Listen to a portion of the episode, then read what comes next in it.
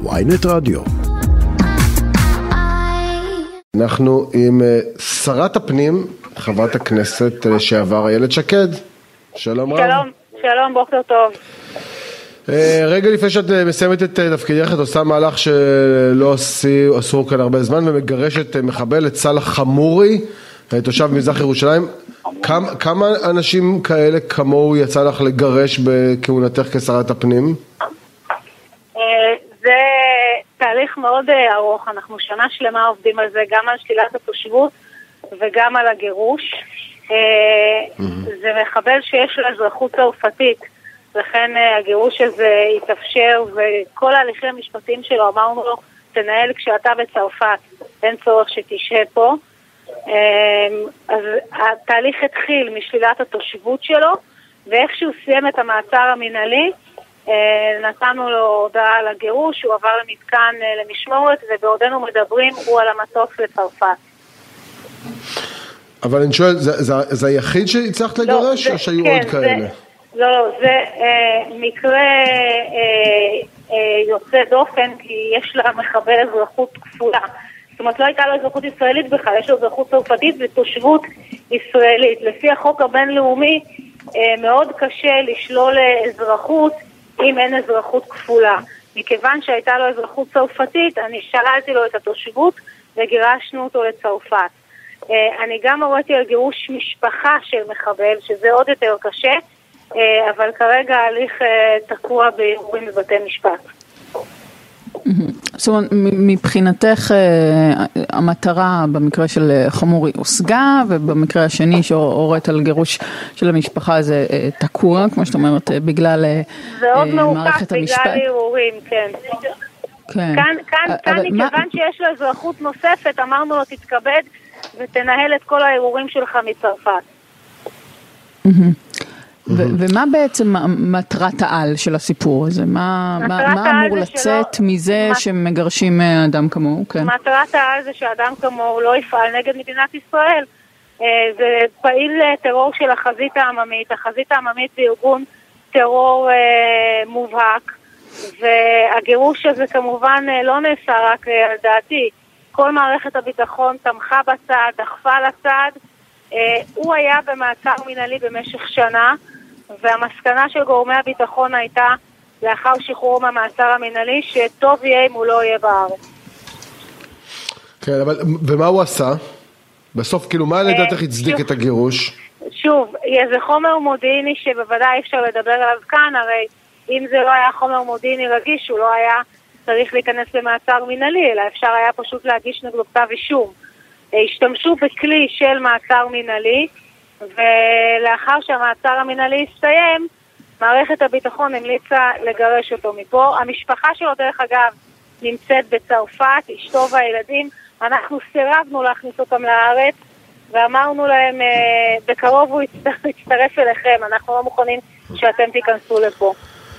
אבל הוא, הוא היה אחד האנשים שאיים ותכנן לרצוח את uh, הרב עובדיה יוסף, נכון? זה, זה אחד כן. מהדברים כמחבל של החזית העממית. אז, כאילו, אז, אז מה, מה את יכולה להגיד לנו שהוא מה שהוא כן עשה בעבר, שאפשר רגע, על בסיסם להבין? אוקיי, בעבר הוא תכנן לרצוח את הרב עובדיה יוסף, זיכרונו לברכה. הוא נכלא, הוא שוחרר בעסקת שליט טרם, טרם הזמן. ועם השנים ראינו שהוא חזר לפעילות טרור, ולכן הוא נעצר אה, במעצר מינהלי. צריך להבין, החזית העממית זה ארגון טרור לכל דבר, זה לא אפילו שיש להם, אה, אתה יודע, הם אפילו לא מנסים להראות אה, גם זרועות אחרות, זה, זה, זה ארגון טרור. לא, על זה שמדובר, על זה שמדובר בטרוריסט... אנחנו לא, לא רוצים בכלל להתווכח, זה ממש, את צודקת וזה לא הדיון. השאלה היא האם, האם כשישראל אה, מגרשת, אוקיי, היא לוקחת בחשבון את זה שהגירוש עלול, אה, במילים אה, לא אה, מכובסות, להתהפך עליה, שזה יכול אה, לשכלל את היכולות של, של פעילי הטרור, להפגיש אותם עם גורמים אה, חדשים וזרים, לסייע להם ביצירת קשרים.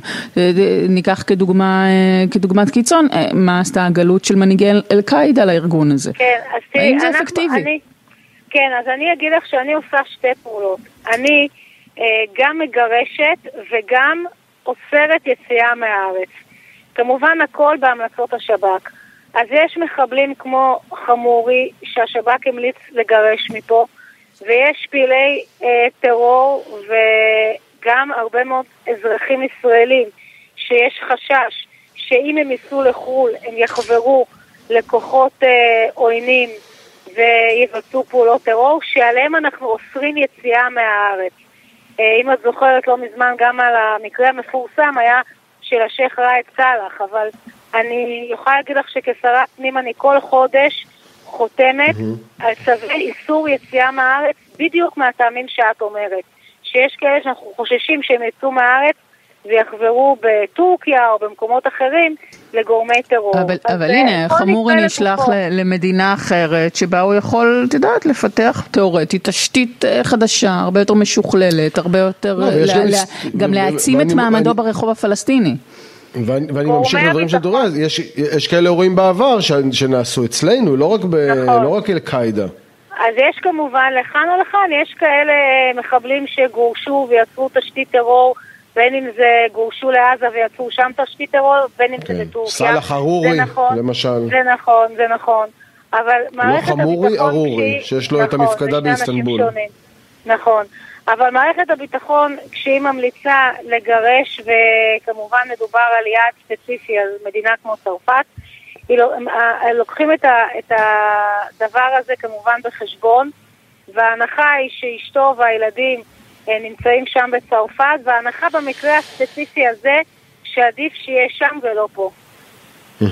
הכלי הזה של גירוש, לדעתך הוא כלי יעיל במלחמה בטרור? זאת אומרת, אם זה היה תלוי בך במלחמה בטרור, היית מגרשת יותר? זאת אומרת, זה, זה תהליך ארוך, זה קשה, אבל היית משתמשת בו יותר? יש לזה בכלל, אה, אה, את אומרת, בהמלצת גורמי הביטחון, אבל גורמי הביטחון יש להם מחקרים ונתונים שמראים אה, על האפקטיביות של אה, מהלך כזה? מהלך כזה אפקטיבי מכמה טעמים, אבל אני אומרת לך שוב, זה, זה מאוד תלוי במקרה. יש כאלה שפשוט לא נותנים להם לצאת מפה, ויש כאלה שממליצים לגרש מפה.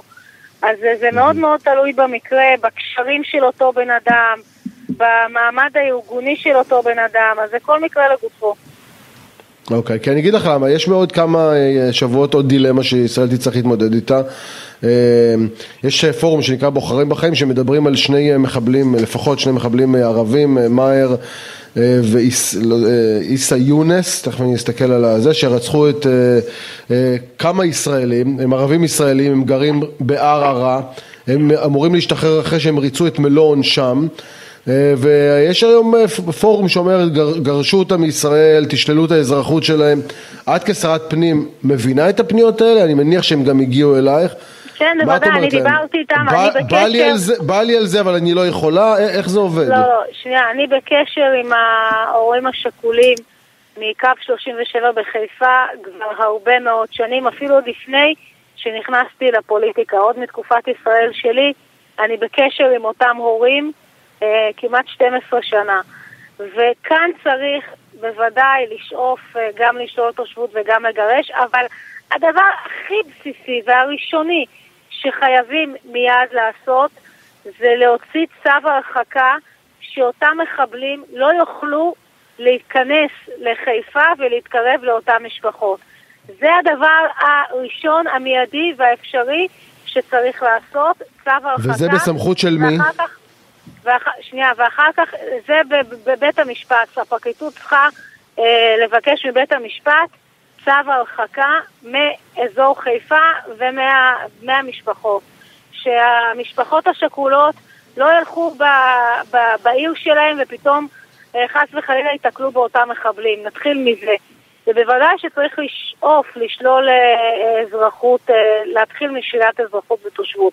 הרעיון שצריך לקדם בחקיקה זה שמחבל שישב בכלא הישראלי והוא תושב או אזרח ישראל וקיבל משכורת מהרשות הפלסטינית, שימו לב, הרשות הפלסטינית משלמת לרוצחי יהודים גם אם הם פלסטינים וגם אם הם ישראלים. אז מי שקיבל משכורת מהרשות הפלסטינית לא אה, ייחשב שיש לו זיקה לרשות הפלסטינית ולכן אפשר יהיה לשלול את אזרחותו או את התושבות שלו. זה הליך אה, חקיקה שאני התחלתי לבדוק כשרת אה, פנים, לא הספקתי כי הממשלה נפלה, אני מקווה שהממשלה הבאה תחוקק את החוק הזה, ואז ניתן יהיה לטפל גם במקרה הזה. והיא צריכה לעשות חקיקה שתאפשר מה לעשות, איפה, מה המכשול העיקרי?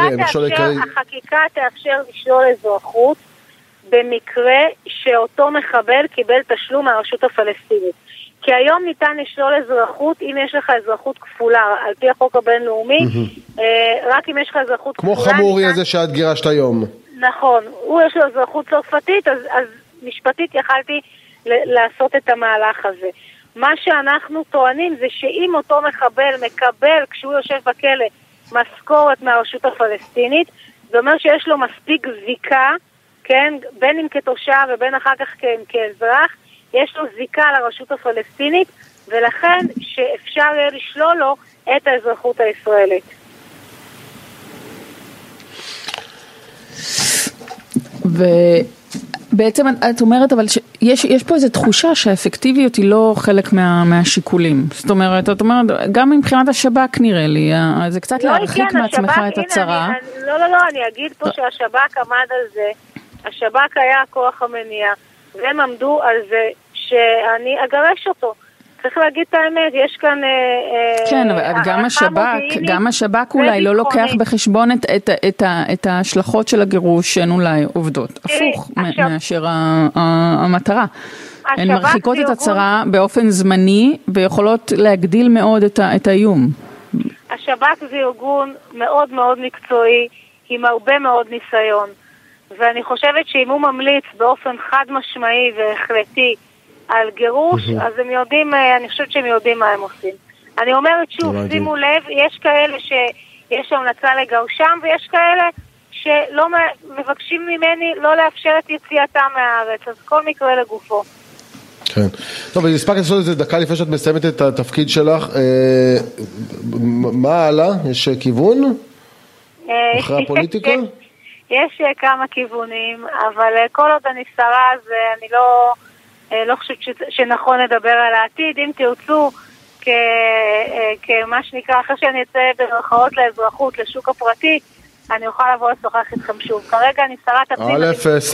א', סגרנו, נדבר איתך מה אוקיי. שנקרא פוסט מורטם, כן. אנחנו פה כל יום, ראשון עד רביעי, החנות פתוחה, אנחנו נשמח לדבר איתך. אודי, תקשיבו, אתם בדיוק תופסים אותי בנתב"ג במעבדה לזיוף דרכונים. יש אה, mm. לזיהוי של זיוף דרכונים של רשות האוכלוסין וההגירה. אז יש עוד עבודה ואני עובדת עד הרגע האחרון. טוב, זה, okay, זה מי שיש אבל, לו אבל... דרכון, זה מי שהצליח להשיג כן. תור, אז הוא יכול, מי, מי שלא, חייב לזייף, זה מה לעשות, לא הייתה לו ברירה. כן. אבל תגידי רגע, א', אמרו שאת הדרכון הישן של, של ישראל אה, הוא הכי קל לזיוף, זה שמעתי מומחים נכון. אומרים, אבל החדש כבר נכון אה, קשה יותר. את, נכון. את אבל לא, את מבוהלת מהממשלה שתקום, או שאת אומרת תירגעו, בואו, לא צריך...